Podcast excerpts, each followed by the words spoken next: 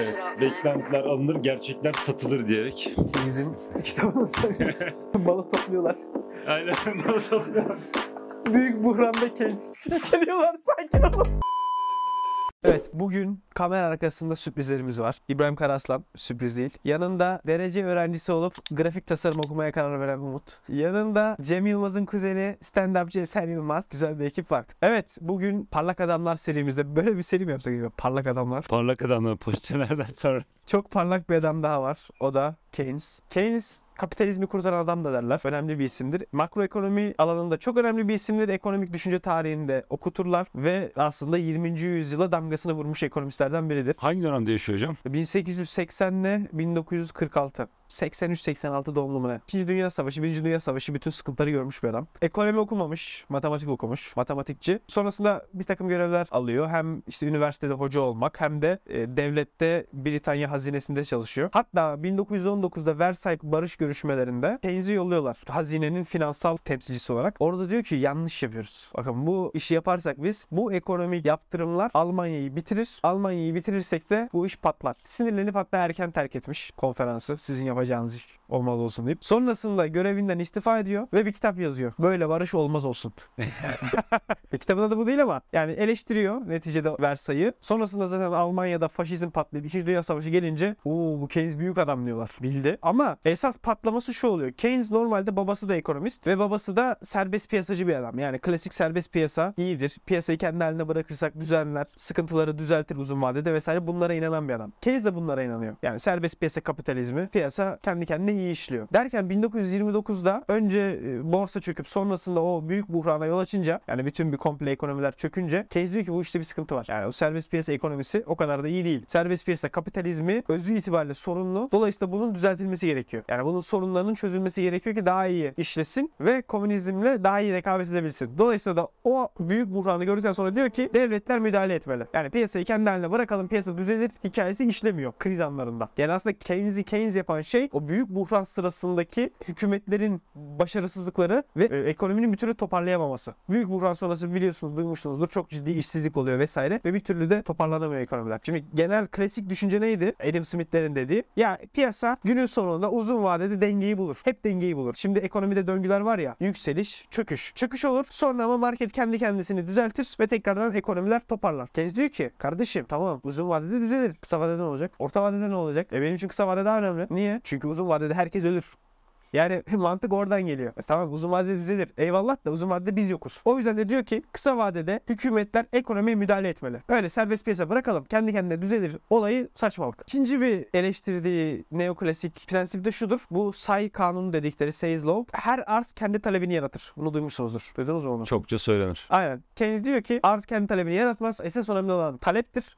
Talep güçlü olursa, talep yükselirse arz da yükselir. Yani aslında ekonominin esas motoru taleptir. Dolayısıyla bizim talep kısmını güçlendirmemiz gerekiyor. Buna dayanarak da diyor ki krizlerden çıkışın yolu talebi canlandırmaktır. Talebi canlandırma niye hocam? Alt sınıf ve orta sınıfa çeşitli imkanlar sağlamak mı? Herkese sağlamak. Keynes diyor ki kriz çıktığı anda devlet müdahale edecek. Talebi arttıracak müdahaleler yapacak. Yani harcama yapacak. Çünkü krizlerde ne olur? Krizler belirsizlik zamanlardır. Değil mi? Krizlerde herkes bir korkar. O korkuyla kimse harcama yapmak istemez. Kimse harcama yapmazsa da bu kendi kendini besleyen bir süreç olur. Yani krize girdik, korkuyoruz. Kimse harcama yapmıyor. E krizden nasıl çıkacağız? Talep düştü. E o zaman firmalar ne yapacak? E firmalar yeniden yatırım yapar mı? Yapmaz. Yeni yatırım yapmaz. İşçi çıkartır. E ekonomi nasıl toparlayacak? Bak kötüye gidiyoruz hala. Yani kendi haline bıraktığın zaman market daha da kötüye gidiyor. Talebi canlandırman lazım. Ne yapacaksın? Dışarıdan müdahale edeceksin. İstersen bütçe açığı oluştur. Fark etmez. O müdahaleyi yap diyor. Devlet harcamaları arttırsın. Harcamalar nedir mesela? Türkiye'de biz biliriz. Devletin büyük harcamaları vardır. Altyapı harcamalar. Bunları yapın der. Neden? Çünkü inşaat sektörü çok fazla insana iş sağlar. Üniversitede diyebilir miyiz hocam? Üniversitede yapabilirsin. Çünkü bak inşaatta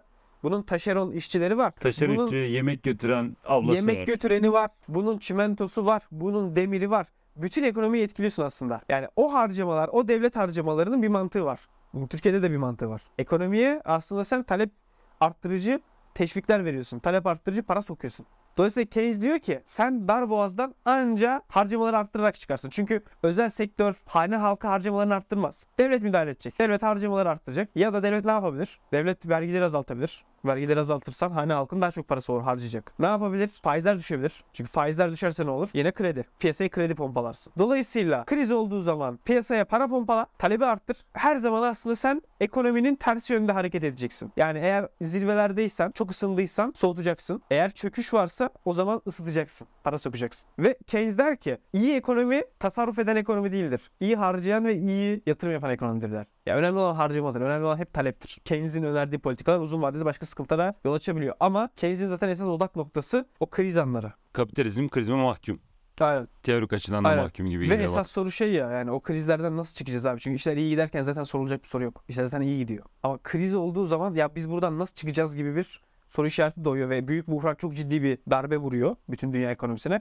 Orada Keynes'in bu söyledikleri uygulanıyor. Yani Keynes o yüzden yaşadığı dönemde etki yapıyor. Covid'de de bu yapıldı ya. Yani Covid'de de aynı şeyler yapıldı. Yani piyasaya para sürüldü. Faizler düşürüldü. Ekonomi canlandırılmaya çalışıldı. Tüketim artsın istendi. Harcamalar artsın istendi. 2007-2008 o mortgage krizinden sonra da aynısını yapmıştı ABD. Keynes'in mantığında bir de şu vardır. Bu multiplier efekt diyorlar. Şimdi hükümetin 1000 liralık harcaması aslında çarpan etkisiyle büyür. Mesela sen her 1000 lira kazancında 800 lira harcama yapıyorsun diyelim. Devlet 1000 lira sana verdiği zaman sen bunun 800 ile gidip bir şey alıyorsun. Başka biri de yine %80 olsun onun da yeni gelen parayı harcama eğilimi. 640 TL'si. O da 640 TL ile televizyon alıyor. Başkası da başka bir şey alıyor. Şimdi sen ikinci el ne bileyim bilgisayar aldın, bir şey aldın. O adama 800 lira verdin. O adam gitti bir, bir televizyon aldı. Başka birine 640 verdi. O adam gitti başka birinden başka bir şey aldı ona 500 verdi. Öbürü 300 verdi derken ilk başta sokulan 1000 liralık harcama devletin 1000 liralık harcaması toplamda 5000 lira oluyor. Yani bu, bu da işte çarpan etkisi. Dolayısıyla devlet kriz anlarında şöyle bir 1 milyar TL'lik mega bir proje yaptığı zaman o 1 milyar TL sadece 1 milyar TL olmuyor. Herkese dağılıyor. Ve senin belki babana kadar geliyor. Keynes işte görüyorsun yaşadığı dönemdeki sorunlara güzel çözümler bulmuş. Yani baba bu işte bir sıkıntı var deyip hani biz kendi haline bıraktığımız zaman hiçbir şey de olmuyor yani kısa vadede. Bugünden bakınca aslında çok basit bir fikir ya. Evet çok Değil basit mi? bir fikir aslında. Evet. Yani ilk söyleyen Keynes miymiş ya? Evet. Bu fikre karşı çıkanlar olmuş mu mesela? Neoliberaller şey diyor Milton Friedman'lar. Ya abi kriz zaten bu işin doğasında var. Hani kriz de olur, resesyon da olur. Bırak kendi kendine düzelir. Çok takmayın be abi mi? Aynen yani şey gibi hani bu işin doğasında var. Sen bunu bu kadar problematize etme. Kendi kendine düzelir. Sen müdahale ettikçe daha kötü yaparsın. Sen müdahale ettikçe enflasyon patlar. Sen müdahale ettikçe uzun vadeli zararlar olur. Yani onlar klasik hani müdahale kötüdür. Büyük devlet kötüdür. Küçük devlet olsun az müdahale olsun kafası. Keynes de diyor ki büyük devlet olsun müdahale etsin. Devlet sayesinde bu iş biraz kurtulsun. Yoksa kendi haline bıraktığın zaman çünkü iş daha da kötüye gidecek. Yine neoklasik şöyle bir anlayış var. işsizlikle alakalı. Liberallerin düşüncesine göre aslında fiyatlar konusunda işçiler esnek olsa herkes iş sahibi olabilir. Bir ekonomide işsiz olma sebebi orada işçilerin iş beğenmemesidir. Yani iş beğenmemesi değil de fiyatlarını çok yüksek tutmalarıdır. Bunu iddia ediyorlar. İşçi yerine bir mal olarak düşünün bunu. Bak işçiyi malla değiştirin. Biz de, de mal satıyoruz ya biz esnafız. Şimdi bana da şöyle geliyor hakikaten düşününce. Satamadığımız bir ürün var. 20'ye koysak satılır. Anladın mı? Hani aynısını işçi gibi düşünüyorlar ve diyorlar ki işçi fiyatını çok kırsa ben 300 liraya çalışıyorum dese iş bulur. Keynes diyor ki abi işçiler ücretlerini o kadar düşürmezler. Dolayısıyla bir kriz anında şimdi kriz anında işsizlik oluyor ya neoklasik yaklaşım şey diyecek. İşçi fiyatını düşürsün işi bulur zaten. Ama gerçek hayatta öyle bir şey olmuyor. Gerçek hayatta nominal ücretler düşmez diyor Keynes. Çünkü sendikalar var vesaire insanlar kabul etmezler bunu. Başka bir şey olması lazım yani işsizlik sorununu çözecek başka bir şey olması lazım. Hükümetler müdahale eder, ekonomiyi canlandırır. Bu sayede yeni işler yaratılır. Veya piyasa canlandığı için firmalar maliyet kısmak zorunda kalmaz. Yani işsizlik sorununu böyle çözüyor. Şu da olabilirdi. Nominal ücretler artmaz ama reel ücretler düşer. Yani enflasyona ezilir işçilerin ücretleri. Bu senaryoda da diyor Keynes hani bu olursa da şöyle bir kötülüğü var. Bu sefer toplam talep düşer. Çünkü işçinin artık daha az parası var. E bu adam ekonominin bir parçası. Bu adamın tüketimine, harcamasına biz ihtiyacımız var. Bizim bu adamın harcamasına ihtiyacımız var. Bu adam daha az kazanırsa bu sefer toplam talep düşer. Bu da yine ekonomi için kötüdür. Yani dolayısıyla insanı yaşat ki ekonomi yaşasın gibi bir anlayış diyebiliriz. Şey hakkında ne düşünüyorsun? Ya bu ekonomistlerin bazı yorumları böyle hiç daha önce insan görmemişler gibi geliyor bana. Az önce dedin ya yani esasında işte işçiler esnek olsa birazcık daha maaşlarında işsizlik olmaz yani. Herhangi bir öneriyi getiremezsin ya utanırsın mesela. Ben mahallemdeki insanları utanırım anladın mı? Hani bir Ama orada onların yok mu yani sence? Onların argümanı şu. Senin hak ettiğin maaş 400 dolarsa senin 400 dolar alman lazım. Devlet müdahale edip niye sana 800 dolar aldırıyor? Devlet sana müdahale edip 800 dolar aldırdığı için senin yerine bir kişi daha çalışabilecekti. O çalışmıyor. Yani sen aslında Bir kişinin alın terini çalıyorsun. Bir kişinin hakkına giriyorsun. O kişi de 400'e çalışacaktı. Senin yüzünden o çalışamıyor. Yani iki kişi çalışacakken bir kişi çalışıyor. Onlar da öyle bir mantık kuruyorlar. Bunun fiyatlamasının kendisinde sorun yok mu yani? Bir en azından bir maaş dediğimiz şey bir işin karşında verilen şey asgari yaşam koşullarını karşılamalı. Hayır ahlaken şöyle bir şey söylüyorlar. Yani sen iyi bir şey için insanları araçsallaştıramazsın. Mesela toplumun faydası olsun diye herkesten zorla kan alsak iyi bir şey midir? İyi bir şeydir. Sana çok büyük zarar da yok. Ama herkesten biz kan alamayız zorla. Neden? Çünkü insanlar kendi içinde amaçtır, araçsallaştırılamazlar. Toplum faydasına olacak deyip ben senin zorla kan alamam.